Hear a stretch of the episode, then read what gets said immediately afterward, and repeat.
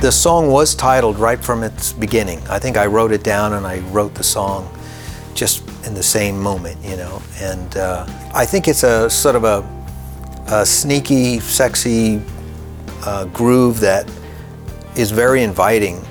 And I think ultimately through my months of being on tour, leading up to the end of the last tour and coming to that realization that I was going to be doing something new with, with new people and new location and everything, um, that I needed a song that really represented um, the, the whole journey in itself and, and the personal side of it.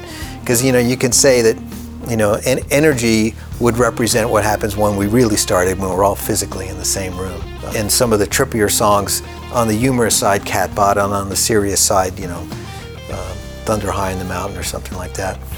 Uh, you know, they achieve different aspects of that journey, but this was really very personal. This didn't have to do really with the band or anything. This was just when you finally get quiet and you're talking to yourself, you say, Do I have the courage uh, to do this, to face what happens next? And so the song was built that way with a number of performances that were all one takes. And, and uh, the, the guys actually played around those particular takes. And I think we just added a couple of power chords or something like that when we finally brought the tracks here. So the, the song retained its innocence. As I started to put together all the songs for the album, it was really quite obvious. I wasn't going to call it Smooth Soul or Cherry Blossoms, and I didn't want to make up a title that was too pretentious, like New Directions or something stupid like that.